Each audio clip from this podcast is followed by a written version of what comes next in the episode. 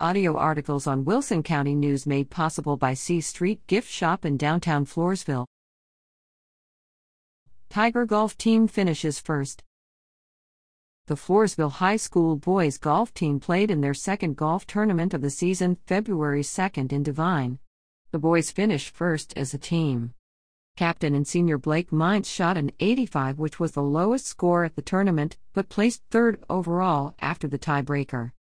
Hotshot freshman Ryan Street shot an 86 and is coming along strong. First year head coach Daney believes his team is building a strong foundation for the program's future. The Tigers will compete in the Eagle Invitational in Pleasanton on Friday, February 17th, where the boys will strive for their third tournament win. Information provided by head coach Matthew Daney.